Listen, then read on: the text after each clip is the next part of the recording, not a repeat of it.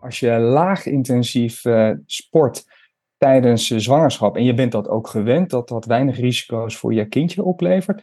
Sterker nog, dat bij uh, topsporters het zelfs lijkt hè, dat ze hun lichaam gaan aanpassen aan de zwangerschapscondities en dat ze er zelfs nog wat beter uitkomen. Welkom bij de Slimmer Presteren podcast. Jouw wekelijkse kop koffie met wetenschapsjournalist Jurgen van Tevelen en ik, middle-aged man in Lycra, Gerrit Heikoop. Over sport, onderzoek en innovatie. Voor mensen die hun grenzen willen verleggen, maar daarbij de grens tussen onzin en zinvol niet uit het oog willen verliezen. In deze aflevering praat ik met Jurgen over veilig sporten tijdens je zwangerschap en kraamtijd volgens gynaecoloog Koen Deurlo. Steeds meer vrouwelijke atleten willen hun sportcarrière met moederschap combineren. Neem de zwangere Ellen van Dijk, die op de Spelen in Parijs gewoon weer wil knallen. Hoe denkt Ellen dat te gaan doen? En hoe kun jij het slimste blijven trainen tijdens je zwangerschap en na de bevalling? We vragen het aan gynaecoloog en fanatiek duursporter Koen Deurlo. Voordat we beginnen, nog even drie dingen om aan te denken als jij zelf ook slimmer wilt presteren. Nummer 1. Druk nu gelijk even op abonneren, zodat je altijd direct in de gaten hebt wanneer er een nieuwe aflevering online komt. Nummer 2. Weet dat je Jurgen en mij ook kunt boeken voor jouw volgende bijeenkomst als spreker of presentator. Neem gerust eens contact met ons op via de contactgegevens hieronder. En 3. Deze podcast wordt geproduceerd en gesponsord door Live Online Events. Serieus goede content rondom jouw congres of event. Check www.loe.tv voor meer info. Jurgen, Hey, goedemorgen. Goedemorgen. Het Ja. is weer tijd voor een aflevering. En inmiddels kunnen we weer zeggen, eh, specifiek voor het eh, vrouwelijke deel van onze luisteraars. In ieder geval het deel van onze luisteraars wat zwanger kan worden. Ben jij wel zwanger geweest? Goeie vraag, Gerrit. Eh, eh, niet dat ik weet. Nee, hè? Nee. Dus eh, het is een beetje ingewikkeld, ongemakkelijk voor ons. Maar, Maar dat zwanger ben je toch samen? Ja, dat is waar. Nou, in die zin wel. Pas maar op met wat je zegt. Het wordt een beetje op eieren lopen wellicht Ja. voor ons als mannen in deze aflevering. We hebben er al een gehad over menstruatie. Daar zijn we volgens mij goed doorheen gekomen. Dus ik denk dat dit ons ook gaat lukken. Maar we zeiden meteen, we moeten dat niet zelf gaan doen. We hebben daar een echte goede expert bij nodig. En het leuke was, wij kregen van een aantal mensen, maar ook specifiek van één iemand, een bericht op ons Instagram-account. Die zei: Hey, ik luister graag naar de Slimme Presteren podcast. Ik heb nog wel een suggestie voor Ja. een onderwerp. Bij mij in de spreekkamer, en dat is al een beetje een hint, heb ik wel eens eh, dames. En die zijn zwanger en die hebben allemaal vragen over wat ze wel en niet moeten doen. Bijvoorbeeld over eh, hoe lang kunnen ze veilig doorsporten? Welke intensiteit moet je sporten? Zijn er risico's voor zwangere vrouwen? En wanneer mag ik weer sporten na mijn zwangerschap? Kunnen jullie daar een aflevering over maken? Nou, die persoon was Koen Durlo en die is gynaecoloog in het Diakonessenhuis Ja. in Utrecht. Waarop ik vrij snel zei, nou Koen, wie is hier nou de gynaecoloog? Ga je weg. Dus eh, zullen we dat dan niet gewoon met jou maken? Zei hij, oh nou ja, leuk. Ik zeg maar één ding, dan moet je wel ook even de boeken in. We willen ook wel wat wetenschappelijke referenties. Nou, die heeft hij voorbereid. En hoe meer ik me verdiepte in Koen, is ook wel echt een hele leuke Ja. en goede gast hiervoor, Zeker. toch? Los van het feit, Dirkenessenhuis, eh, mijn eh, drie kinderen zijn eh, ter wereld Ah. gebracht door een, een ex-collega, denk ik, van Misschien heb je Koen wel een heel leuk, geweest. heel leuk link, linkje met En Koen. ze, ze doen het alle drie hartstikke goed. Zijn Ja, natuurlijk het is gelukt. al eh, de 23 jaar geleden de eerste. Maar, Voordat we hem erbij halen op onze virtuele koffie, nog even een paar dingen. Wat moet je weten over Koen? Hij is een van de experts bij het blad Ouders van Nu, eh, waarin hij meestal het wetenschappelijke perspectief eh, inbrengt. Hij is veel te horen bij diverse momfluencers, zo heet dat toch? Influencers, zoals eh, hij noemt dan zelf Nina Pierson. Eh, wat ik nog nooit van gehoord, maar misschien de vrouwelijke luisteraars wel. En nu komt hij. En nu ik. zijn echte toffe, nou tenminste bijzondere claim to fame is dat hij eh, tussen neus en lippen zei, ja, ik heb ook mijn eigen keizersnee ontwikkeld, waarbij de moeder het kind zelf uit de buik haalt. Kortom, en hij doet dus ook aan duursport, vriend van de show van de Slim Presteren podcast. Wie beter dan bij ons te hebben? Koen Durlo. Koen, goedemorgen. Goedemorgen, Koen. Goedemorgen. Hey, dat is een ronkende introductie. Zo, ja. Wat moet ik nou ja. zeggen? Is er iets aan gelogen? Uh, nee. Nee, nee, nee, het is wel heel positief bedacht. Dan mag dus, ik dan meteen toch even uitleggen over die, die keizersnee. Want dat... Voordat we het gaan hebben over zwangerschap. Ja, een keizersnee waarbij de moeder zelf haar kind mee uit de buik haalt. Klopt. Kun je dat kort uitleggen hoe dat uh, werkt en waarom je op het Ja, waarom heb je dat ontwikkeld? Nou, ik heb dat ontwikkeld eigenlijk op verzoek van een zwangere zelf, die een hele traumatische bevalling had meegemaakt en met het idee bij mij uh, kwam van ik denk dat het me heel erg zou helpen als ik gewoon veel meer mee mag doen met een keizersnede. Mm En toen heb ik met mijn team in het uh, DIAC, heb ik uh, ja, met een pop en wat, wat mensen hebben we gewoon geprobeerd hoe kun je mensen goed laten meedoen. En toen hebben we bedacht, je kan eigenlijk wel zelf de baby uit de buik uh, tillen. Ik help natuurlijk wel een beetje. Ja, jullie staan er omheen, neem ik aan, met het team aan professionals. ja, we blijven er wel omheen staan. En dan mogen ze zelf uh, de baby uit de buik tillen. En dat is de, dan ben jij ook de eerste die het kindje aanraakt bij de keizersnede. En je kan hem gelijk huid op huid uh, op de borst leggen. En dat is juist voor die vrouwen hè, die gewoon een hele nare bevalling hebben gehad of andere reden trauma, hè, is dat gewoon een hele fijne ervaring. Ja, ja nou, ja. Ja, dan ga ik toch terug naar hoe ik dat inderdaad en mijn vrouw ervaren. Weet ik nog, ja, dat was natuurlijk 23 jaar geleden dan. Maar dan was er inderdaad een, gewoon een gordijn, kan ik me herinneren. En achter dat gordijn ja. werd ineens een kind getoverd van, uh, tada, hier, ja. is, uh, hier is ze, ja. ja. Dus ik vind het, ja, nee, nooit bij stilgestaan. Zo kan het natuurlijk ook, maar Zo kan het ook, erg goed. Ja. Maar we gaan het hebben over sporten en zwangerschap. Want dat is, uh, om het toch een beetje af te bakenen en niet een soort random koffiepraat over uh, zwangerschap en keizersnees te hebben. Um, een hoop vragen, zei ik al in de, in de intro. Um, Koen, vanuit jouw ervaring als gynaecoloog, waar, waar, waar loop jij veel tegenaan? Wat, wat, wat zijn de belangrijkste vragen die jij hoort?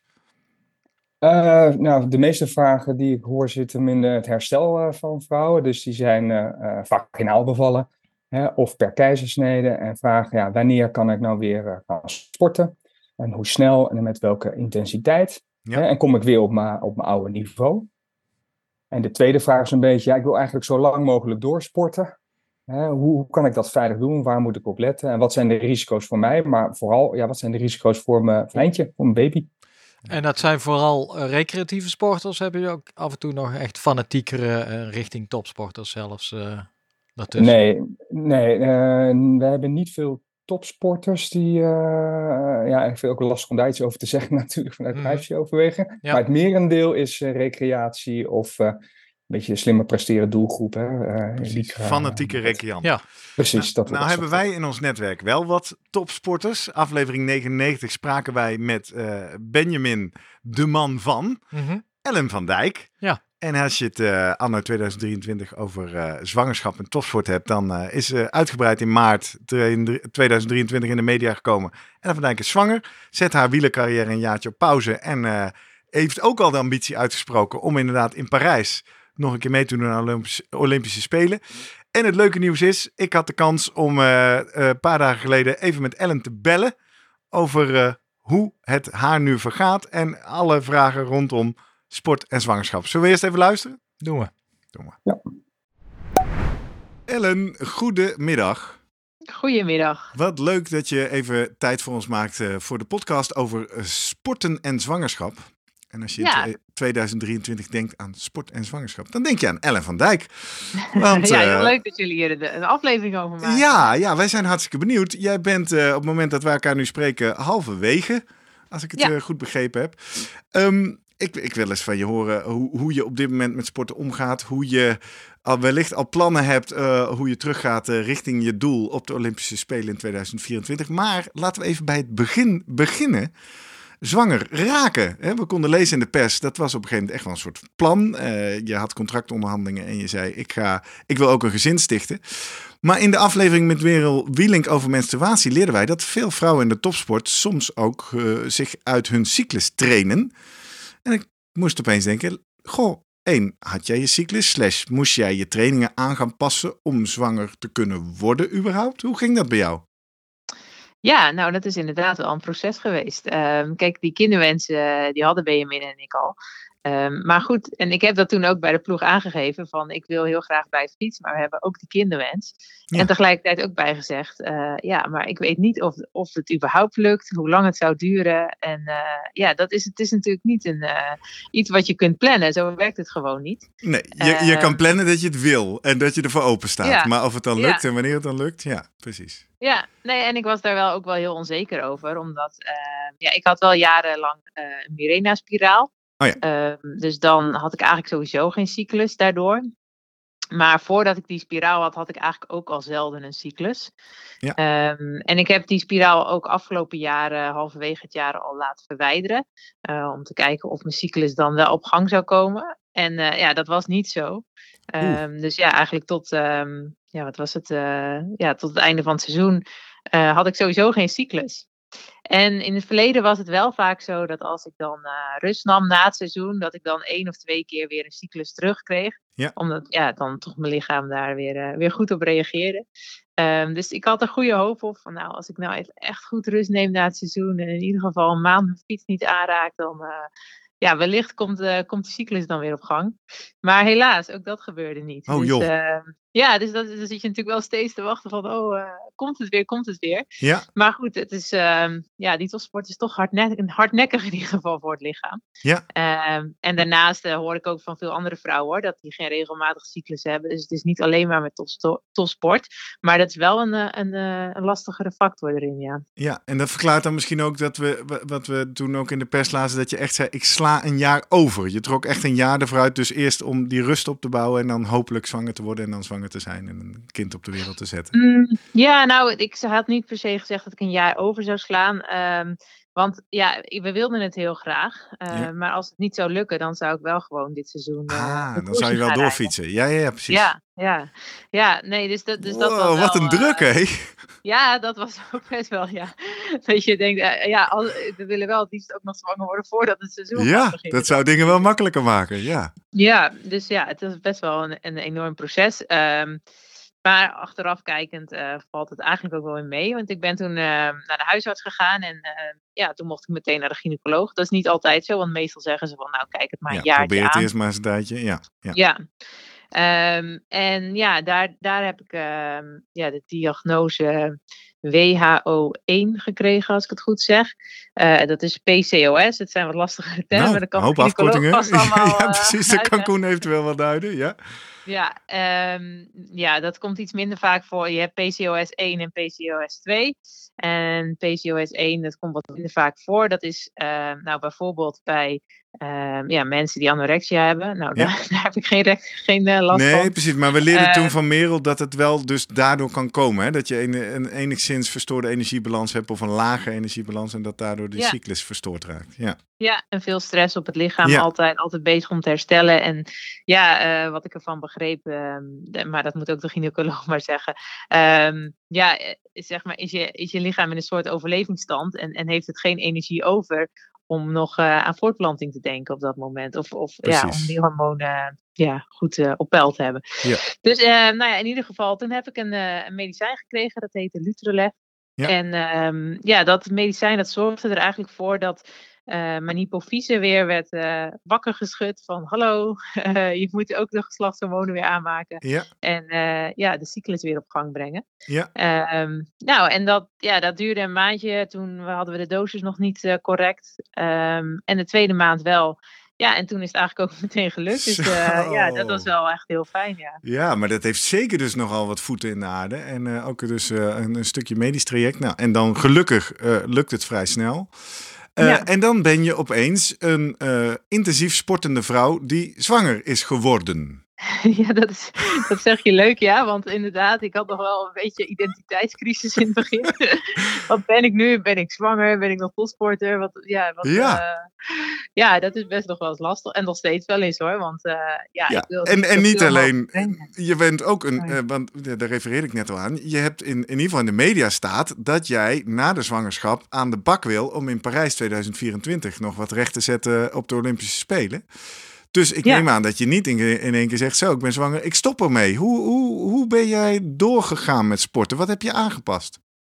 Ja, nou in het begin eigenlijk zo min mogelijk. Uh, dacht ik gewoon, nou ja, in het begin dan, dan ben je ook, ja, dan heb je nog geen buik. En uh, zijn er wel flink, gieren er wel flink wat hormonen door je lichaam. Maar uh, ja, ik dacht, zolang ik me goed voel, en ja, probeer ik zoveel mogelijk te doen. Ja. Nou, dat ging best aardig, maar ik kwam mezelf ook wel regelmatig tegen. Dat ik, wat gebeurde ja, er dan? Waar liep je tegenaan? Nou, het herstel is langzamer. Dus als ik dan wat intensiefs wilde doen, dan, dan merkte ik echt dat ik daar de volgende dag heel veel last van had. Terwijl ik normaal gesproken dat, dat soort dingen makkelijk aan kan. Ja, herstel van langere training duurde langer. Ja, en als ik dan achter, een paar dagen achter elkaar net, net wat te veel over de, over de grens ga, dan, uh, ja, dan merk ik dat ik soms echt uh, twee, drie dagen echt moet bijkomen. Ja. Dus ja, die balans daarin die is nog belangrijker dan normaal. En ik ben even nieuwsgierig, uh, als, als, we hebben het veel over herstel. Als topsporter doe je dat dan puur op gevoel? Of meet jij dan ook bijvoorbeeld je HRV? Of hoe kon jij zo goed weten dat je herstel niet optimaal was? Ja, ik, uh, nou, ik gebruik inderdaad uh, ook mijn, ja, een Whoop voor, de, voor mijn slaap en mijn HRV en mijn rust. Ja, precies. Dus je zag het gewoon in de data. Ja, maar ik, luister, ik vind gevoel wel belangrijker. Want soms zegt de data wel van, oh, je bent vandaag uitgerust. Maar dan kom ik amper mijn bed uit. Nou, dan weet ik wel dat het, dat het niet nee, Precies, in dat scenario is het makkelijk. Andersom is het vaak vervelender, toch? Als de data zegt, doe eens rustig aan en je voelt je nog prima. Ja, dan negeer ik de data gewoon. ja. ja, ja precies. Nee, dus je doet het eigenlijk gewoon op gevoel. Ja. Ja, eigenlijk wel. Maar ik vind het toch altijd wel interessant om te zien uh, ja, wat die data zegt. En ja, ik heb toch regelmatig dat die Whoop een dagje voor of achter loopt. Dus bijvoorbeeld na een rustdag, dan ja. kan mijn uh, HRV juist heel laag zijn. Terwijl ik me eigenlijk wel prima voel. En soms op de dag dat ik me heel moe, van, heel moe voel, kan die nog best hoog zijn. Terwijl ja, ik dan eigenlijk denk, ja, dus dat, uh, is, dat klopt niet altijd met mijn gevoel. Helder. Dus je zei in het begin ging ik zo, zo lang mogelijk, zo normaal mogelijk door. Ik voelde dat het zwaarder werd. En toen, vanaf wanneer ben je dingen aan gaan passen of wat heb je aangepast? Uh, nou, ik ben vooral uh, ook wat krachttraining gaan integreren. Dus in ieder geval probeer ik twee keer in de week uh, naar de sportschool te gaan om, om krachttraining te doen. met name omdat mij verteld is dat je anabole vermogen omhoog gaat in de zwangerschap. Dus dat ik daar... je denkt, ja. daar ga ik even gebruik van maken. Precies, dat is het idee, ja. Slim. Ja, ja. Ja, en daarnaast, um, nou ja, probeer ik eigenlijk gewoon nog steeds zoveel mogelijk uren, te maken. Maar mijn intensiteit is wel, ik doe weinig, doe bijna niks meer echt uh, op echte intensiteit. Hoewel het volgens mij wel kan. Ik kan volgens mij best wel uh, VO2 max, et cetera, doen. Dus af en toe doe ik wel een prikkeltje. Maar ja, ik merk dus dat ik daar lang van moet herstellen. Oh, ja. En tegelijkertijd ja, heb ik dat de komende tijd ook niet erg nodig. Dus uh, ja, dus dat, dat, daar ben ik niet erg mee bezig. Nee, je traint rustig door en zoveel als gaat. En weet je nu al, we, we zeiden aan het begin, je bent nu ongeveer halverwege je zwangerschap. Tot wanneer ga je door? Is dat al vastgesteld of weet je dat al? Zolang mijn lichaam het toelaat, maar ik hoop tot de laatste dag van de bevalling eigenlijk. Okay. Uh, ja. Dus nee, ja, dat, dat zou ik het fijnst vinden. En ik heb van andere vrouwen gehoord dat ze dat wel echt konden doen. Ja. Um, maar ja, ga je dan wel binnen op een fiets zitten of blijf je ook op de weg gaan? Het liefst buiten. Ik kan niet zo goed tegen binnen fietsen. Maar uh, ja, als het, uh, als het niet anders kan, dan maar binnen. Maar ja. uh, nee, dat, dat heeft echt niet mijn voorkeur. Nee, zeker niet als het mooi weer is buiten. Nee, precies. Ja, en jij, jij bent daar natuurlijk hoogzwanger in de zomer. Dus ja, precies. Ja, ja, daarom. Ja. Oké, okay, nou spannend. Ik wens je veel geluk en gezondheid daarmee. Nog even voor na de zwangerschap. Weet je nu al, of ben je al met je coach of je trainer of je gynaecoloog, ben je met iemand bezig over hoe je gaat opbouwen? Uh, ja, met mijn uh, trainer. Ik heb een Spaanse trainer, uh, Rassepal. En we hebben echt al een heel plan gemaakt eigenlijk voor tijdens de zwangerschap ook. Dat is iets minder specifiek, omdat het dan natuurlijk ook, ja, nu hangt het heel erg van gevoel af. En is het heel moeilijk om in te schatten hoe ik opsta elke dag. maar heb ik gewoon zeg maar rode draad als training. En daarna hebben we echt al, uh, ja, eigenlijk week voor week, maand per maand wel uitgeschreven wat, wat de focuspunten gaan zijn. En uh, ja, hoe, hoe, dat, uh, hoe dat er in, in een ideaal scenario uit gaat zien. Maar ja, dat ideale scenario, uh, ik heb geleerd met kinderen moet je heel flexibel zijn. Dus, ja, ik, ik ga hier niet bij de hand zitten doen als nee. vader van een dochter van 12. maar ik denk ergens wel, nou, we shall see. Maar dat, dat ja, heb je dus zelf ook al nee. wel in je visualisaties ja, en scenario's meegenomen. Ja, zeker. Alleen uh, ik denk dat het heel fijn voor mij, voor mezelf eigenlijk is het gewoon heel prettig om, om zo'n plan klaar te hebben ja.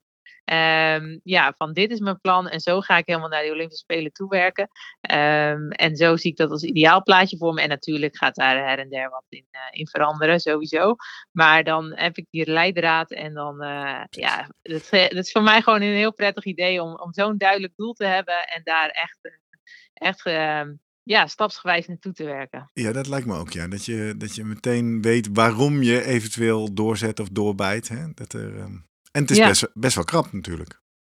Ja, het is tien maanden. Ik dacht ook, nou, dat houdt niet over. Maar uh, mijn sportarts die zei meteen, joh, tijd zat. en, uh, ja, ho, hij heeft een, is, uh, nou ja, ik zal er niet tegen Het is tien maanden vanaf dat je uitgerekend bent. Maar dan moet je natuurlijk ook nog even van zo'n zwangerschap bijkomen. Maar inderdaad, ja, ja het moet, nee, moet zeker, vast maar ja, nee.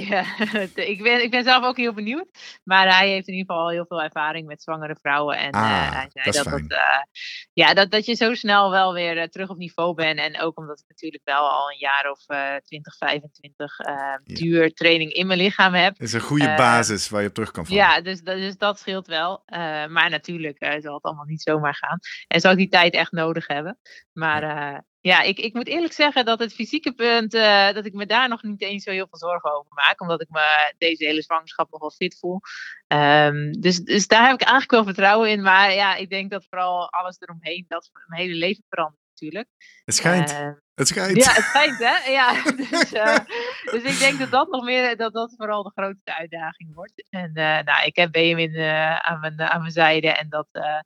dat is super fijn. Die staat er 100% achter. Dus, dus dat, dat kan ook alleen, ja, we kunnen het ook alleen maar samen doen. Maar we hebben er ook allebei heel veel zin in. Ja, dat kan ik me voorstellen. Nou, dan rest ons alleen om jullie heel veel geluk en gezondheid te wensen. En heel veel uh, kracht en wijsheid in het terugtrainen. En heel veel dank voor je openhartigheid hier in de podcast. Ja. Dank voor je delen van jouw verhaal. Nou, graag gedaan. En uh, nou, succes uh, met de podcast. Ik ga weer, ga weer luisteren, uiteraard.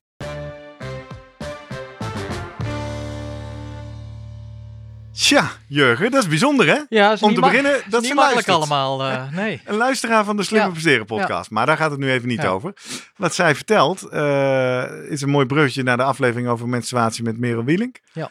Het feit dat ze daar zo openhartig over is, vind ik heel bijzonder. Zeker. En vervolgens ook uh, dat ze nu uh, nog flink aan het sporten is ook. Ja, en een hoop vragen ook uh, voor zichzelf. Er is wel eentje dus die bij alles goed ja, nadenkt. Aan de andere kant, ja, toch wel haar coach volgt. Dan denk ik, ja, waar baseert hij precies al zijn kennis exact. op? En, en Koen, zij wist al dat ja. jij onze gast zou zijn. En ze refereert al een aantal keer, nou, daar moet de gynaecoloog zomaar iets over zeggen.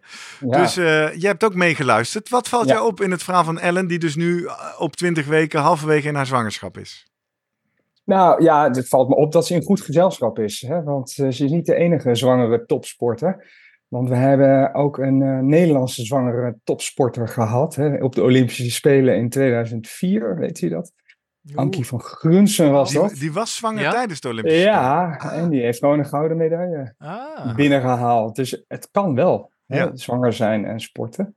Ja. En ik vind het wel leuk om uh, te horen hoe ze de verandering in haar lichaam uh, uh, bemerkt en hoe ze uh, het goed afstemt met iemand die er verstand van heeft. Hè? Want ik denk, de bottom line is, het kan veilig sporten in de zwangerschap, maar hè, er zijn wel een paar dingen waar je goed op moet letten. Ja. Nou, zullen we er maar gewoon dan lekker induiken in het onderwerp? praat eens even verder. Waar, waar moet je op letten op het moment dat je zwanger bent en wat serieuzer met sport bezig bent? Nou, er zijn een aantal dingen waar je goed op moet letten. is natuurlijk het soort sport wat je gaat doen. He, je hebt natuurlijk een hele kostbare lading uh, in je buik. En je wil niet dat daar een uh, hockeybal of een, uh, of een baseballbed op komt. Of dat je van je fiets valt. Dus je moet vooral proberen sporten te kiezen met lage impact. He. Dus niet gaan boksen en kickboksen, dat soort dingen. Ja. Dus dat is een belangrijke. En maar dus ook al hoor ik jou ja. zeggen, balsporten mee oppassen. Ja, ja, maar dat heeft ook een tweede reden. Want daarin heb je heel veel abrupte bewegingen. En tijdens je zwangerschap verandert je lichaam. Je wordt eigenlijk wat, wat losser in je gewrichten. Dat heeft ook wel een functie, want dan wordt je bekken wat wijder en dan kan je kindje er makkelijk uit. Alleen je verliest ook stabiliteit. En dat moeten je spieren allemaal opvangen. En daardoor raak je makkelijker geblesseerd. Overrekking of dat soort dingen. Ik vind dan uh, dat verhaal van Ankie helemaal bijzonder. Want ik las dat in ieder geval de sporten die, waarvan gezegd wordt, die maar niet doen hockey inderdaad zijn, maar ook paardrijden. Is dat Ze gewoon... deed wel dressuur, hè? Ja, oké, okay, maar ja, je zit toch ook niet helemaal stil op zo'n paard. Ik geloof niet dat zij er snel van afvalt, maar nee. ja, is dat net het verschil tussen iemand die echt uh, ja, gewend ja. is om, uh, om dat dag in dag uit te doen, als, en, uh, versus iemand die af en toe op een paard zit en er vanaf gegooid kan worden? Ja, zeker. Er wordt in de literatuur ook echt onderscheid gemaakt in de goedbedoelende recreant en de topatleet. Hè? Er zijn gewoon aparte studies. Uh, ja. en de belangrijkste reden om bepaalde sporten te vermijden is dus in ieder geval mogelijk impact op de buik of op het ongeboren kind. Zijn er nou vanuit fysiologische inspanning ook nog risico's voor de baby? Als je bijvoorbeeld heel uh, intensieve intervaltraining gaat doen of krachttraining. Horen Ellen ook zeggen, nou, ik heb wat hormonaal voordeel. Lekker krachttraining doen. Ja, hè, wat piekjes in de training gebouwd. Ja, dat, dat weten we niet zo goed. Hè. Over het algemeen kun je zeggen, als je laag intensief uh, sport tijdens zwangerschap en je bent dat ook gewend, dat dat weinig risico's voor je kindje oplevert. Sterker nog, en dat zei Ellen ook al, dat bij uh, topsporters het zelfs lijkt hè, dat ze hun lichaam gaan aanpassen aan de zwangerschapscondities en dat ze er zelfs nog wat beter uitkomen. Hè, dus je ziet een toename van de VO2 max na de zwangerschap bij die elite sporters die gewoon doorgaan met laag intensief trainen. Dus dat, was, uh, dat is leuk, denk ik. Ik hoop dat Ellen, die luistert vast ook nog even terug. Dus Ellen, nee, die kun je in je zak steken. En ja, hoe, ja, hoe leg je, wat is de verklaring precies? Is dat inderdaad de hormonale uh, voordeel uh, op de een of andere manier? En, en verklaart dit ook dat, dat Ellen het erover heeft, dat dat anabol vermogen, zo noemt ze dat volgens mij, uh, is toegenomen of lijkt te zijn toegenomen, waardoor kracht, krachttraining beter aanslaat, meer effect heeft? De krachttraining weet ik niet. Het is wel AROP-vermogen. Ja. Uh, is een studie die zegt dat dat inderdaad verbetert. Um, ja, een verklaring, lastig. Hè, dat, een onderzoek wordt wel een beetje beperkt ook doordat je met zwangeren werkt. Dus je gaat mm. niet tegen zwangeren zeggen, joh, jullie gaan lekker 100% trainen. Nee. Jullie niet. En dan kijken we wanneer de baby problemen. eruit valt. Ja, ja precies. Ja. Ja, dat, dat verklaart waarschijnlijk ook, want Elle had uh, na afloop, kunnen we wel even zeggen, nog een klein uh, nabrander. Hè? Ja, per e-mail. Ze had zelf nog wat vragen. Uh, de heart rate, de hartfrequentie in basis was 20 slagen omhoog en de heart rate variability. Ja, want ik vroeg haar natuurlijk, meet je het aan je ja. HRV? Nou, deed jou goed, dus doet het op gevoel. Maar toen later ging ze toch even in de data kijken. En ja, zei, de HRV is omlaag, ja. dus suggereert stress. Maar de baseline heart rate is al 20 slagen per minuut hoger. En, en ze gaf aan dat ze beter sliep dan ooit, volgens de data. En dat verklaart natuurlijk dat die hartslag hoger is, wat, wat Koen uitlegt. Uh, ja, ineens moet er een extra uh, bloedvolume rondgepompt worden in een heel nieuw netwerk wat uh, gecreëerd wordt. En dat, uh, ja, dat lukt alleen maar door uh, de, de output van het hart omhoog te brengen. Onder andere hartslag. Maar jij zegt eigenlijk ook dus in negen maanden krijg je ook echt een, nou ja, noem het een sporthart. Eigenlijk het hart, de hartwand past zich aan aan het feit dat die uh, meer moet rondpompen per minuut. Ja. ja, dat zie je. En zelfs dus eigenlijk, want dan denk ik, ja, maar sporters hebben al een sporthart. Kan dat, ja, zie je ook bij hen nog wel, ja, dat daar toch nog iets kan veranderen? Iets kan ja, ja, uh, een aanpassing kan plaatsvinden? Mm, ja, dat, dat gaat denk ik echt voor de topatleten, uh, denk ik. Hè? Dus de, de, de goedbedoelende recreant in mijn uh, spreekkamer, die, ja, die kan ja. het prima aan. Ja, dat stukje HRV, hè, dat wij, ja, ja ik, dat lijkt mij van wat stress of een, eigenlijk een disbalans tussen dat sympathische en het parasympathische zenuwstelsel richting uh, sympathisch. Ja, dat is ook denk ik nodig om die hartslag omhoog te brengen bijvoorbeeld. Is dat de meest logische verklaring? Zwangerschap geeft, geeft een disbalans in, uh, in het autonome zenuwstelsel of geeft wat stress uh, meer? Oh, wat een goede, goede vraag. Ja, ja. Dat, uh, Jurk houdt van lekker technisch onder de motor. Ja, dit is ja. goed te doen. Uh, durf ik niet zo te nee. zeggen. Ik denk wel dat je gelijk hebt. Ja, dus een, een disbalans. Hè. Je ja. ziet het ook toch bij mensen die qua sportieve prestaties wat gaan afnemen, dat hun HRV ook wat gaat uh, afnemen. Mm. Dus ja, je lichaam verandert ook. Hè. Je wordt er niet per se uh, beter door. Spieren worden slapper, je gewrichten worden losser, je, je krijgt een bloedarmoede. Ja. Hm? ja, dan, hey, dus ja. we zijn, hè, want we begonnen vanuit de vraag: kan ik veilig sporten tijdens zwangerschap? Hebben we al geleerd, pas op met sporten, impact, vallen, ballen. Hè, natuurlijk, bescherm uh, de buik. Tweede, wat je zegt, nou, laag intensief lijkt in ieder geval goed te zijn. En we zien verbeter, sowieso gezondheidsverbetering door, op het gebied van de hele zwangerschap. Anekdote over zelfs sporten tijdens de zwangerschap. Zijn er nog andere aanwijzingen dat sporten juist zwangere vrouwen extra helpt, uh, Koen? Ja, ja, zeker. Nee, het wordt ook echt aangeraden. Hè? Dus uh, blijf sporten of als je zwanger bent, ga sporten. Hè? Dit is natuurlijk echt het moment uh, om als je nooit sport en dan alleen maar aan het Netflixen bent, uh, om tijdens een zwangerschap hè, een, een draai in je leven te maken van ik ga nu eens beginnen met lopen. Dus we moedigen die vrouwen ook wel aan. Als je zegt lopen, bedoel je dan wandelen of hardlopen ook? Mag ook, ja, mag ook. Joggen, ja, dan wat langzamer. Rustig, ja. Fietsen, hè, maar ook pilates. Nou, hè, wat, wat vrouwen leuk vinden om te doen. En ja, er zitten meerdere voordelen aan die ook wel een beetje met elkaar te maken hebben. Hè. Dus je, je zorgt ervoor dat je fitter bent en je spieren sterker. Hè, dus je algehele conditie. Maar je gewicht gaat ook minder hard toenemen, dus minder vet. Nou, minder vet is gewoon gezonder, een lagere kans op suikerziekte. Daardoor een lagere kans op een te groot kind. Daardoor een lagere kans op problemen tijdens je bevalling. Dus dat zit allemaal een beetje bij elkaar. Een hele kettingreactie van voordelen. Ja, precies. En het lijkt dus ook wel een wat lager uh, kans op hoge bloeddrukproblemen te zijn. Hè? En dat zit hem dus heel erg weer in de, ja, en de samenwerking tussen de moederkoek en de, uh, en de vrouw. Dus er zijn echt wel zoveel voordelen dat we wel actief adviseren van nou, ga nou rustig door met sporten of pak het rustig op. Zijn die studies inderdaad ook gedaan, gekeken naar de, de prevalentie van, van uh, zwangerschapsvergiftiging? Maar dan denk Prevalentie ook, is een moeilijk woord voor hoe, vaak, het voorkomt. voorkomt ja. maar dan denk ik ook bijvoorbeeld, ja, uh, de duur misschien van de zwangerschap, of je inderdaad op die uitgerekende tijd uitkomt. Misschien de bevalling zelf, keizersnee, ja of nee. Uh, zijn er dat soort relaties te leggen? Ja? Ja, nou, er, zijn, er is geen studie die dat allemaal doet. En, uh, en de grote studies zeggen allemaal: laten we nou met elkaar eens een keertje het eens worden over wat is intensief, wat is niet intensief. En dat is niet zo. Dus het is allemaal een beetje. En de ene studie kijkt naar vroeggeboorte, de andere naar hoge bloeddruk, de andere naar of kindjes hey, iets ernstigs overkomt of omdat ze slecht groeien. En dan zijn er allerlei subgroepen en dat wordt dan op één grote hoop gegooid. En dat noemen ze dan een, review of een meta-review, mm. nog groter. En daar komen dan een beetje algemene conclusies uit, zoals ik, ja, zoals ik jullie net vertelde. Maar, maar, dus wel met hele positieve effecten. Dus jij zegt ook, we adviseren zelfs, ook als je nog niet actief bent, ga sporten. Maar dat lijkt me ook, ja, aan de ene kant ontstaat er wellicht een kans in je leven, zowel mentaal, hè, dat je je bezint op waar ben ik mee bezig, als op een gegeven moment ga je met verlof, maar dan ben je al wel weer een stuk verder. Dus dan ontstaat er mhm. misschien tijd.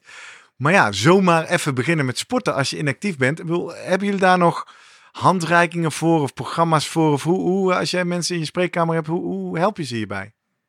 Nou, wij uh, hebben niet zeg maar als ziekenhuis dat soort dingen ontwikkeld. Dat is wel jammer, want we moeten ons als ziekenhuis veel meer gaan richten op preventie van ja, ziekte in plaats van ziekte behandelen. Dus het past er helemaal in, dat ben ik met je eens. Maar vooralsnog zullen we het dus echt moeten doen met verwijzen naar nou, jullie bijvoorbeeld. Hè? Hè? Of naar fysiotherapeuten of andere podcasts. Hè? Met, uh, uh, er zijn ook heel veel sportscholen die ja, uh, Back in Shape, Mom in Balance, allemaal dat soort programma's aanbieden. om in groepjes zwangeren samen te trainen. Bootcamp-achtige structuren buiten. Dus er is best wel veel. Maar je moet ook een beetje bij je passen. Hè? Dus de ene wil misschien gewoon lekker fietsen, en de ander een beetje kracht trainen en de ander weer een beetje lopen. Ja. En, en zijn, kun je dan ook uh, de, ja, de beweegrichtlijnen aanhouden? Of zijn die, liggen die al te hoog, zeg maar, het aantal 150 minuten matig intensief per week? Hè? Daar, mm -hmm. Plus misschien een, uh, een krachtsessie erbij. Of is er, zijn er aparte richtlijnen, echt beweegrichtlijnen voor uh, zwangeren? Mensen die zwanger zijn. Ja. ja, oh, ik heb het niet vergeleken. Wat goed. Ja, um, Nee, er zijn wel richtlijnen voor zwangeren. Uh, die, die pikken we een beetje van de, van de Amerikaanse richtlijnen. En daarin wordt vier tot vijf keer per week 30 minuten met vijf minuten warm-up en uh, vijf minuten cool-down uh, geadviseerd laag intensief. Mm en dan zijn er ook verschillende sporten bij die je zou kunnen doen en wat je moet vermijden. Ja. Vermijden zit hem dus met name in, in de, wat we net genoemd hebben. En die 90 procent, daar is gewoon echt te weinig onderzoek naar gedaan. 90% dan... bedoel je 90% intensiteit. Dus bijna, bijna op je maximale van je kunnen. Precies, ja. En dan is de vraag, ja, kan je lichaam dat aan hè, met zijn, met zijn bloedarmoede en zijn, en zijn rekbaarheid in de gewrichten? Ja. Kan je zwangerschap dat aan? Want dan gaat er heel veel bloed naar de spieren. Krijgt die zwangerschap nog wel voldoende? En verhoog je koortemperatuur niet te veel, waardoor, en dat is met name geassocieerd met aangeboren afwijkingen, heel vroeg in de zwangerschap.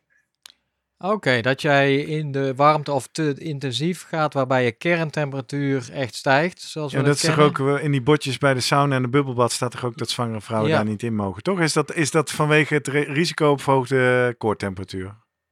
Uh, ja, uh, nou, dit, de, het is belangrijk dat je vooral in de embryofase, dus als, je, als het kindje nog echt uh, aan het ontwikkelen is, de organogenese, dat hij al de orgaantjes aanlegt, dan is hij echt mega kwetsbaar. Ja. En dan moet je de omgeving gewoon heel relaxed houden. En dan zijn er aanwijzingen, als je je koortemperatuur echt heel hoog maakt, dat er dan een iets hoger risico is op aangeboren afwijken. Maar de meeste sporters halen dat niet. Alleen bij 90% weet je het niet helemaal zeker. Dus dan zeggen we, ja, doe maar niet. Dus dat is uh, in, de, in de eerste fase. Ja, ik heb jou uh, kort gesproken, had je het over trimesters. Het is dus die eerste drie maanden van de zwangerschap in feite, denk ik dan, of niet?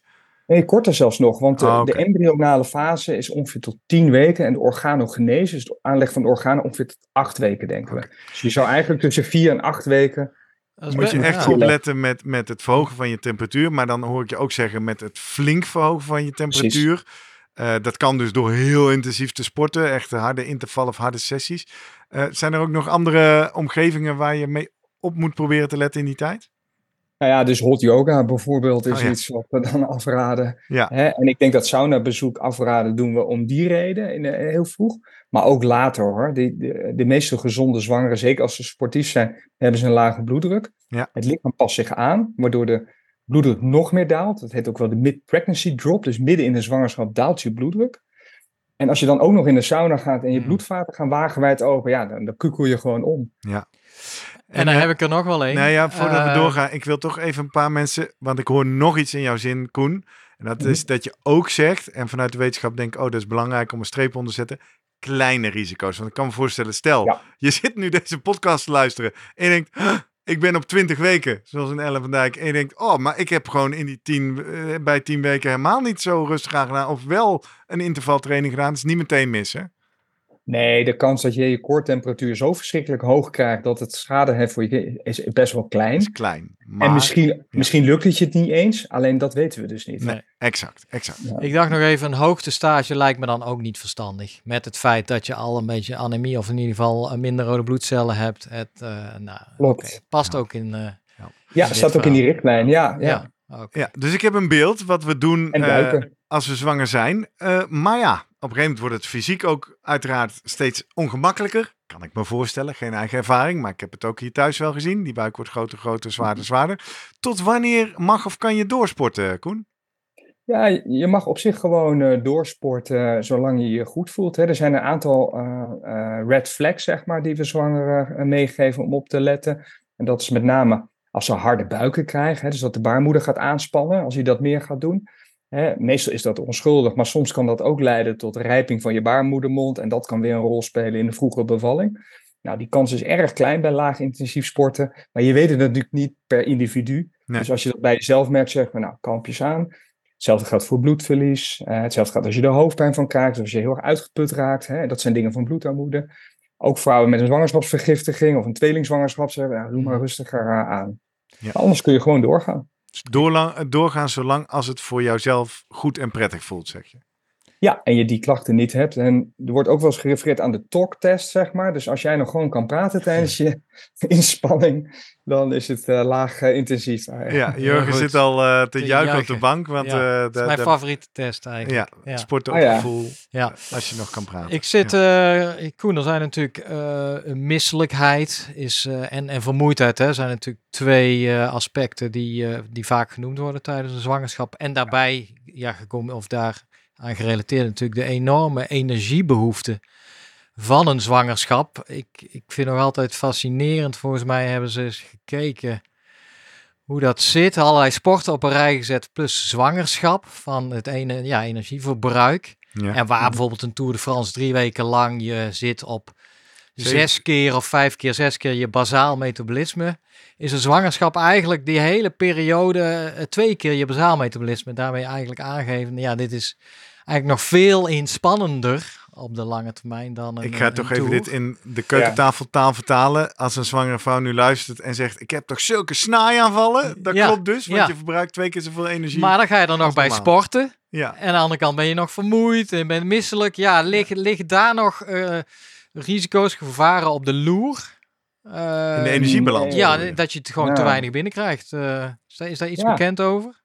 Ja, ja, ja, zeker. Er zijn studies gedaan, want dan denk je als er dan te weinig voeding overblijft, hè, dan, dan komt er dus ook te weinig voeding bij mijn kind. En Ja. dan, dan groeit hij misschien minder goed. Nou, dat lijkt dus niet eh, zo eh, te zijn. Hè. Je kind krijgt best wel hoge prioriteit in je lichaam. Dus je moet wel echt serieus je best doen. Een beetje hongerwinterachtige Ja, condities. Oké, ja. Wil jouw lichaam zeggen, oké, dat kind krijgt nu ook te weinig. Ja. En er zijn ook wat een mooie gedachte. Toch? Dat is een mooi Ja. beeld dat het lijf dat doet.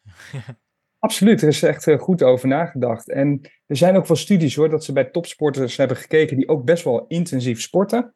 En gekeken hebben, zie je nou groeirestrictie, hè, dus te kleine kindjes. Nou, ze waren wel iets lichter, maar ze hadden ook, en dat is wel opvallend, een ander vetverdeling. Dus het zat er met name in hun vetaanmaak, zeg Ah, maar. ja. Dus die kindjes leggen ook wat minder vet aan dan. Ja. Nou, het zat niet in de, grens- in de orde van 60 gram, 50 gram. Dus dat zijn niet dingen hè, bij kinderen van 3,5 kilo waar we ons zorgen over maken. Ja. Maar je ziet wel een beetje een effect. Ja. Je noemt de hongerwinter. Ik, eh, en dat dan, daar zijn ook al stu- erbij? nou ja, Nee. studies gedaan vanuit dat die kinderen daar dus eh, hun hele leven, of in ieder geval een jeugd, eh, het meenemen dat zij, eh, ja, wat zij ervaren de omgeving in, in de baarmoeder. Als je nu kijkt naar ehm, de, eh, de kinderen die geboren worden vanuit moeders die veel gesport hebben of gezond gesport. Ja, zie je daar ook dat zij eh, zich eh, beter ontwikkelen Ah ja. dan... zijn, er, zijn er eh, effecten van sportende moeders op het kind? Ja. Weten we daar iets over? Oh, dat is ook een hele leuke vraag zeg. Nou, hè, dus omdat je, de moeder zo fit is, Ja. hè, worden de omstandigheden voor de baby wel beter. Want als de moeder ziek wordt, worden wij wel eens genoodzaakt om een Hmm. kindje er eerder uit te halen, al dan niet met een keizersnede, wat dan ook weer langetermijn effect heeft. Dus ik denk wel, hè, eh, een beetje als co-founding, dus als, eh, via via, dat het wel gezondheidswinsten oplevert. Eh, en we weten al lang inderdaad dat in de baarmoeder opgroeien, daar begint het gezonde leven. Hè? Dus je zult die omstandigheden daar heel goed moeten maken. En dat zag je inderdaad, wat jij net noemde van de hongerwinter. Dat is de Barker-hypothese. Die kinderen zijn dus onder zulke stress opgegroeid in de buik, dat ze eigenlijk een soort eh, hun genen zo hebben aangezet, dat ze in hun verdere leven gewoon heel erg het eten gaan vasthouden, om het maar simpel te zeggen. Dus een hoog risico hart- en vaatziekte, hoge bloeddruk, overgewicht. Ja, dus je zou het omgekeerde effect ook wel verwachten. Ja, Ja. Kortom, we zitten weer, wel weer een pleidooi Ja. voor moeders om zeker. in beweging te komen en een gezonde leefstijl aan te meten. En als ze dat nog niet hadden voor de zwangerschap, in ieder geval tijdens de zwangerschap. Ehm, zijn we dan al qua tips en vragen er doorheen in en tijdens de zwangerschap? Kunnen we langzaam aan, want daar begon Koen eigenlijk mee. De, de meeste vraag die ik krijg, wanneer mag ik weer sporten? Wil jij nog iets eh, voor de geboorte? nee, ik zat nog even bij Elle te zeggen, kijken of zij nog wat noemde. Ellen had het nog Veel over- slapen, hè? Die had Ja, 100% precies. slaap. Eh, ja, dat gaat natuurlijk via haar woep. Dus de vraag is Dat of, meet zij, ja. ja. of Ja. dat eh, inderdaad... Laten we maar eens even klopt, naar maar, eh, ehm, eh, de, de bevalling is eh, al dan niet. nee, nee, het kind is gezond ter wereld gekomen en de moeder denkt: Goh, ik wil weer in beweging. Ik wil, in dit geval zeker in het ka- kader van topsporters of fanatieke sporters. Ik wil weer gaan trainen. Koen, Ja. wanneer mag dat? Ja, ja, ik wou dat ik echt gewoon hier een antwoord klaar. Ik heb wel goed mijn best gedaan om daar één antwoord op te vinden, maar dat, dat kan helaas niet. Nee. Eh, Waar hangt Het allemaal namelijk- vanaf? Ja, er zijn zoveel factoren die een rol spelen in je herstel na een bevalling. Hè. Allereerst ben je vaginaal bevallen, wat over het algemeen een wat sneller herstel heeft dan na een keizersnede, een grote buikoperatie. Ja, al is het maar gewoon door, door de wond, heb ik altijd begrepen, hè, van de keizersnede, die, eh, die eerst nog eens moet genezen. Ja, precies. Ja, ja, we laten de spieren intact bij een keizersnede, dus eh, daar, daar hoef je niet van te herstellen. Maar het is inderdaad een grote wond. Nou, dan speelt natuurlijk ook mee dat je borstvoeding moet gaan eh, geven. Dat doen heel veel vrouwen. Hè? En die, eh, dat kost veel energie. Eh, sommige zwangerschappen verlopen gecompliceerd met suikerziekte of een hoge bloeddruk waarvan je moet herstellen. Sommige vrouwen hebben veel pijn of problemen met hun bekkenbodem. Hè? Dus wat we wel adviseren is echt heel goed luisteren naar je eigen gevoel. De talktest eh, voor het weer opstarten met, met sporten. En dan de meeste vrouwen kunnen binnen zes weken na een vaginale bevalling zitten ze wel weer redelijk op hun niveau. En bij keizersneden, is echt Oh, oh, oh, oh, stop. Oh, sorry. Na zes weken op niveau. Dat lijkt, klinkt als iets anders dan na zes weken beginnen. En al- alle mits en maar context die je schetst. Hè? Dus tuurlijk, je moet, e- je, je, je moet eerst bijkomen. Ik weet niet of dat het goede woord is. Misschien Ja. moeten we wel herstellen zeggen van de bevalling zelf. Ja. Maar zit er in die zin nog een soort grijze tussenfase. Dat je zegt, oeh, nou, ik heb wel het idee dat ik het fysiek aan zou kunnen. Of mentaal wil ik het weer. Maar misschien moet je toch nog wat rustiger aan doen. Wanneer is dat moment dat je weer kan beginnen? Ja, mentaal is nooit het probleem bij kraamvrouwen. Hè. Die moet je eerder uh, gewoon terugfluiten met alles wat ze doen.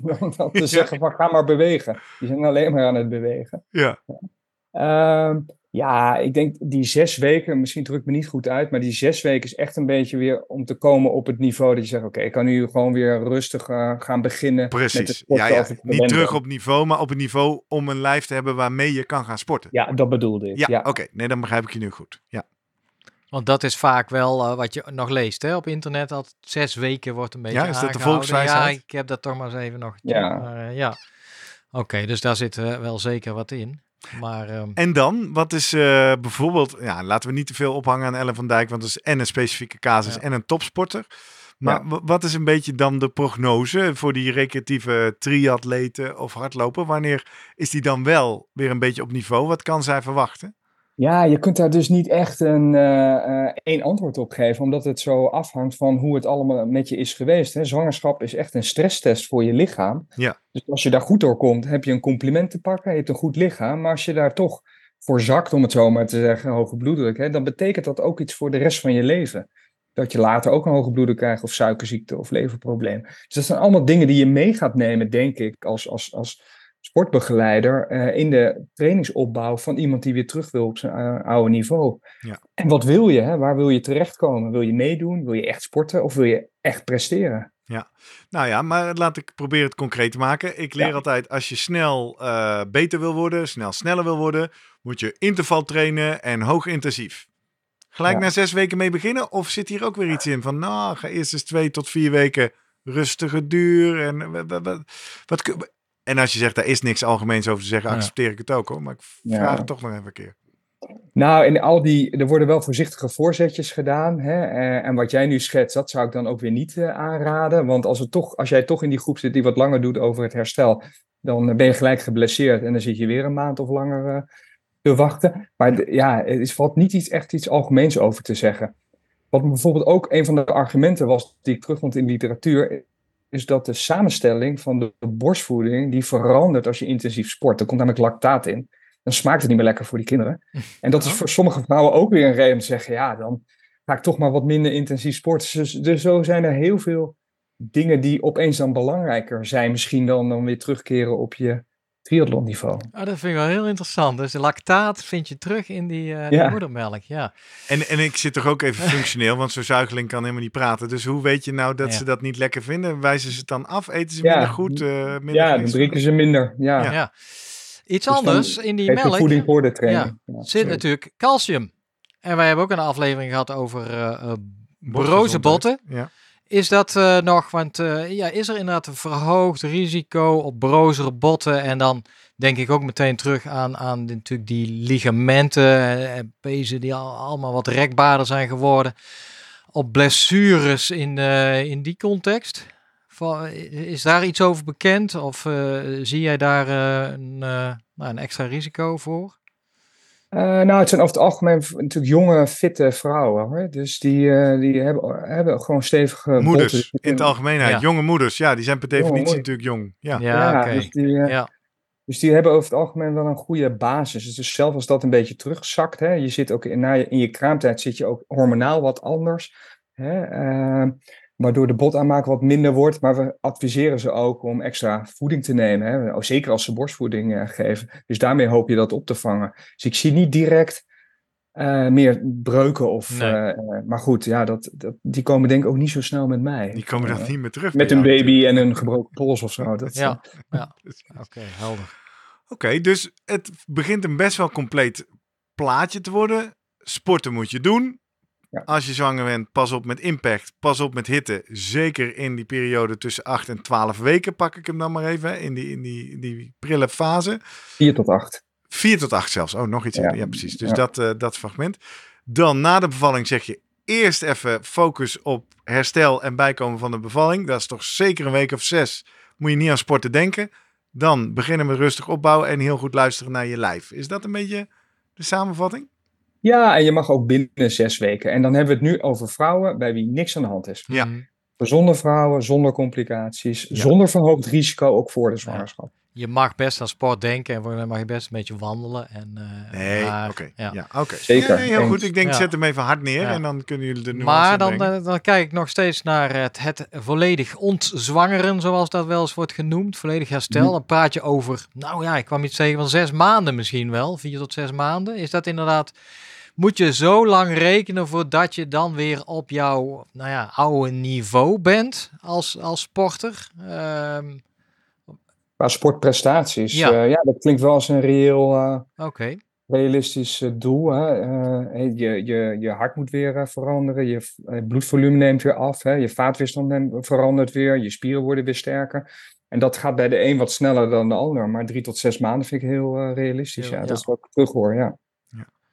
En dan hangt het ook nog wel erg van. Dus, en dan zeg je nog steeds dat zijn degenen die een een goede, eigenlijk normale... Ja, dus zonder afwijking in, in het proces. Hè? En daar, daar kunnen we natuurlijk helemaal geen algemene uitspraak over doen. Koen, zijn we dan nog belangrijke tips of aanwijzingen of handvatten uh, vergeten? Missen we nog iets? Nee, ik denk dat de belangrijke toevoeging is dat dit geldt voor de gezonde zwangere. Ja, dus als jij een uh, hoger risico hebt op vroeggeboorte, miskramen, dan moet je echt even afstemmen met je sportbegeleider en met een gynaecoloog. Daar ben ik altijd uh, toe bereid voor, om een aangepast programma. En dan uh, gaan we wel iets lager zitten qua intensiteit en frequentie. Ja. ja. Wil ik toch eens weten, want oh, er zijn... Uh, die studies, je, er zit nog iets. Die studies zul je ook wel kennen. Ze hebben, nou ja, dat is eigenlijk een kwestie van turven van uh, PR's bijvoorbeeld. Van in ieder geval... Persoonlijke records. Ja, van een groep marathonloopsters en lange afstandslopers voor en na de zwangerschap. En dan kwam toch een significant uh, voordeel van een, het hebben van een zwangerschap naar voren. Dat uh, zij uh, dus eigenlijk beter, sneller liepen na. Moeders zijn betere sporters ja. dan vrouwen die nog geen moeder zijn. Vanuit die, die, die studies die gedaan zijn. Um, ga, ik denk, zit er dan nog een meerwaarde van?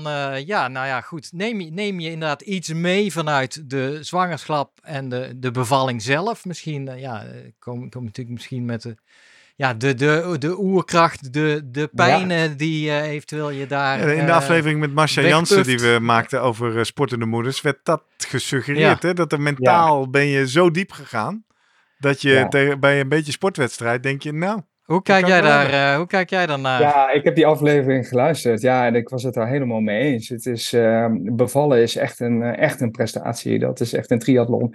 Dus daar uh, veel respect voor. Dus ik denk wel dat als je dat doorkomt en je doet dat goed, dat dat ook iets met je doet qua mentaal. En dat dat je gaat helpen. En dan los nog van de en marathonlopers zijn natuurlijk gewoon sportieve mensen. Dus die zullen tijdens hun zwangerschap ook wel doorgaan zijn. En daarvan weten we laag intensief verbetert gewoon je aerobe vermogen daarna. Ja, ja. Dus die hebben ook die winst nog eens daarbij uh, gepakt. Zowel mentaal als uh, fysiek. Ja. Maar om hier nou als tip in de podcast, hey sportende vrouw, wil je beter presteren of slimmer presteren, word maar zwanger. Je gaat wat ver, hè? Ja, wat mij betreft wel, ja. Maar goed, het is wel een hoopvolle gedachte. Bijvoorbeeld ook voor Ellen als ze nog luistert. Dat het dus uh, ook wel wetenschappelijk gezien nog een mooie upswing aan zou kunnen komen. Ja, ja absoluut. Cool. Um, Koen, ik vraag nog een keer. Missen we nog iets? Zijn we compleet? Ik vind het behoorlijk compleet. Jawel hè, eh, denk het ook. Ja. Um, leuk dat je dit met ons wilde delen. Nogmaals dank aan Ellen ook met, uh, met haar verhaal in deze aflevering. Um, blijf nog even luisteren, zeg ik tegen de luisteraar, tot het eind. Want er zit nog een mooie tip om slimmer te presteren op je werk. Maar we moeten ook even wat administratie doen uh, samen. Koen, jij bent zelf een fanatieke duursporter, begreep ik al. Ja. Waar ben je naartoe aan het trainen op dit moment? Uh, naar een triathlon. Uh, een, een, hele triathlon. Ja, precies. Daar moet je er dan wel bij zeggen even. Ja. ja. En toch ook voor mensen die niet zo thuis zijn. Dat is dus 3,8 kilometer zwemmen, 180 of 190 kilometer fietsen. En dan nog een uh, kleine marathon van 42 Is dat vergelijkbaar met een, een drieling ter wereld brengen, denk je? ik, ja, dat, weet ik, dat durf ik niet te zeggen. Ja, ik denk dat dat misschien nog wel zwaarder is. Okay, Wat drijft jou om zo'n grote uitdaging aan te gaan? Uh, oh, dat is een hele goede vraag die ik niet zou gaan Waarom, uh, Koen? Waarom doe je dit?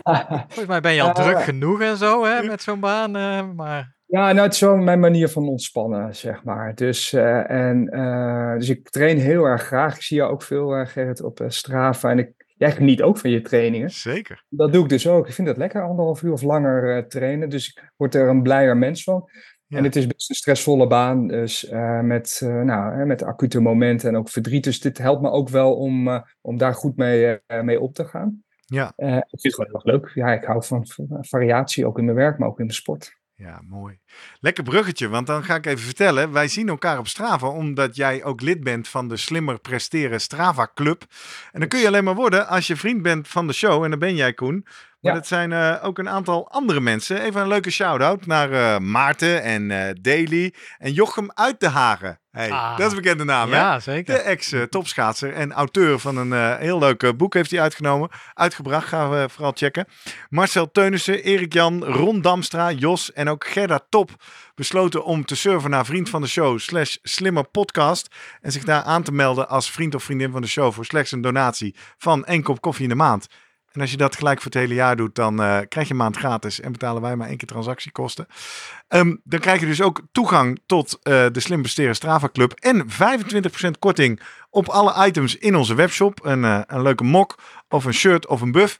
Maar ja, Koen, een andere manier om aan zo'n shirt te komen is special guest zijn in de Slim Besteren podcast. Oh, Dus hij komt jouw kant op hoor. Binnenkort Oh, te zien op de fiets en op de hardloopvelden. Het Slim Besteren eh sportshirt bij Koen Deurlo. op mijn Strava dus, ja, precies. En op jouw Strava, ja, uiteraard. Leuk. Ehm, ik kan me voorstellen dat mensen wellicht nog eh, vragen hebben, aanvullingen, eh, dingen hebben gehoord die ze niet helemaal begrijpen. Koen, als ik ze zo uitleg hoe ze die vragen en opmerkingen bij ons kunnen krijgen, ben jij bereid om eventueel eh, nog wat dingen te beantwoorden? Zeker weten, ja, doe ik graag. Ja, top. Dan ga ik uitleggen hoe dat werkt. Kan op een aantal manieren. Social media zijn wij de Slimmer Podcast. Op Instagram, ook nog steeds op Twitter en vooral ook tegenwoordig op LinkedIn. Ga ons daar vooral volgen. Eh, zorg eh, dat je iedere vrijdag ziet waar de aflevering van die week over gaat. En stuur die eventueel door naar anderen. Of stuur ons via DM, net zoals Koen Deurlo deed. is een suggestie voor een leuk onderwerp voor een toekomstige aflevering. Je kan ook naar onze website www.slimmerpodcast.nl. Dan vind je van iedere pagina zijn eigen van iedere aflevering de eigen pagina. Die kan je dan makkelijk even eh, de link van kopiëren en door WhatsAppen. Bijvoorbeeld naar een vriendin van je die zwanger is en eh waar we denken, hey, dit moet je even luisteren, dat is handig. Of je kan ons ook mailen via post@slimmerpodcast.nl. Mooi. Ehm 9 juni is vandaag, Koen. Mooie training op het programma staan voor het weekend. Ja, zometeen nog even fietsen, denk ik. Eh, lekker ontspannen. Even. Dat is als je voor een hele triathlon traint, een uur of drie, denk ik, of niet? Ja, ja, ja, precies. Ja. Even fietsen. Nou, wij gaan zo... eh, intensief. Wij gaan zo naar Band in Flevoland voor de Kika 24 Run. De Pilot Edition. Gaan we met ons slimme presteren team leuk eh, meedoen. Twee uur. 24 zei je? Ja, het is de, de piloteneditie, oftewel de Ah, proefeditie. Gelukkig. We gaan twee uur en 40 minuten moeten iemand van ons team op het parcoursje van drie eh, kilometer aan het lopen zijn. En daarna hebben we lekker festival en quiz en feest. Als je nu denkt, hè, maar dat hoor ik nu pas. Nou, stuur ons even razendsnel een berichtje en haak vanavond nog even aan. Ehm, en verder ga ik zondag eh, lekker weer eh, mijn tweede triathlon doen van het jaar. Ter Heide. Ter Heide. Dus mochten er nog luisteraars meedoen in Ter Heide zondag, dan zie ik je graag en spreek me even aan. Lijkt me gezellig. Terug naar Brabant. Leuk. Ja, Gezellig. zeker. Gezellig. Koen, dank voor eh, je kennis, je inzichten en je proactieve, proactiviteit om dit eh, onderwerp op de kalender te zetten. Ja, dankjewel Ja, Koen. heel- En, eh, ja, graag gedaan ja, succes ook met de voorbereiding. Succes Eh, op weg naar jouw triathlon en het eh, op de wereld zetten van al die mooie kinderen waar je Ja, bij ja, betrokken ja. bent. allemaal. Dankjewel. eh, ja, het was, eh, bedankt voor de uitnodiging ook. Jazeker. Jurgen, tot, Tot volgende week.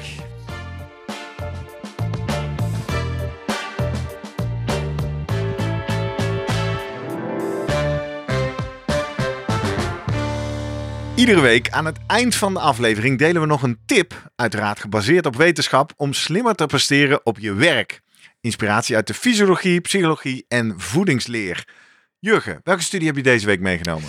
Ik zie een beetje wallen onder je ogen, Gerrit. Heb je slecht geslapen Ik weer? slaap matig op Nou, dit moment. Veel Wat druk. je moet doen, eh, drink je koffie op je werk alleen in de ochtend. Ah, Een Ik recente- koffie.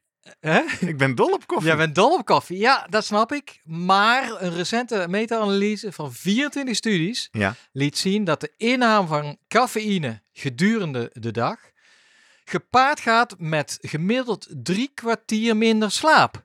Oh, Maar ja. hier heb je geen last van, wanneer je je laatste cafeïne shot meer dan 8,8 uur voor het naar bed gaan neemt. 8,8 uur. Maken we even 9 uur van. Hoe laat ga jij naar bed? Uh, rond 11.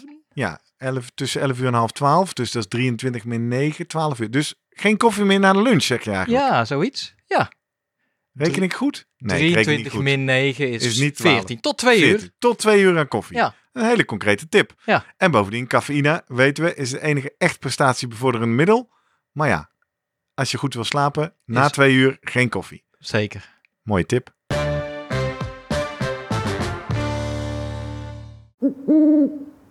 Hey, pst. Voordat je weggaat, denk er nog even aan uilentorenloop.nl. Dan zien we je de eerste zaterdag van juni. Tot dan!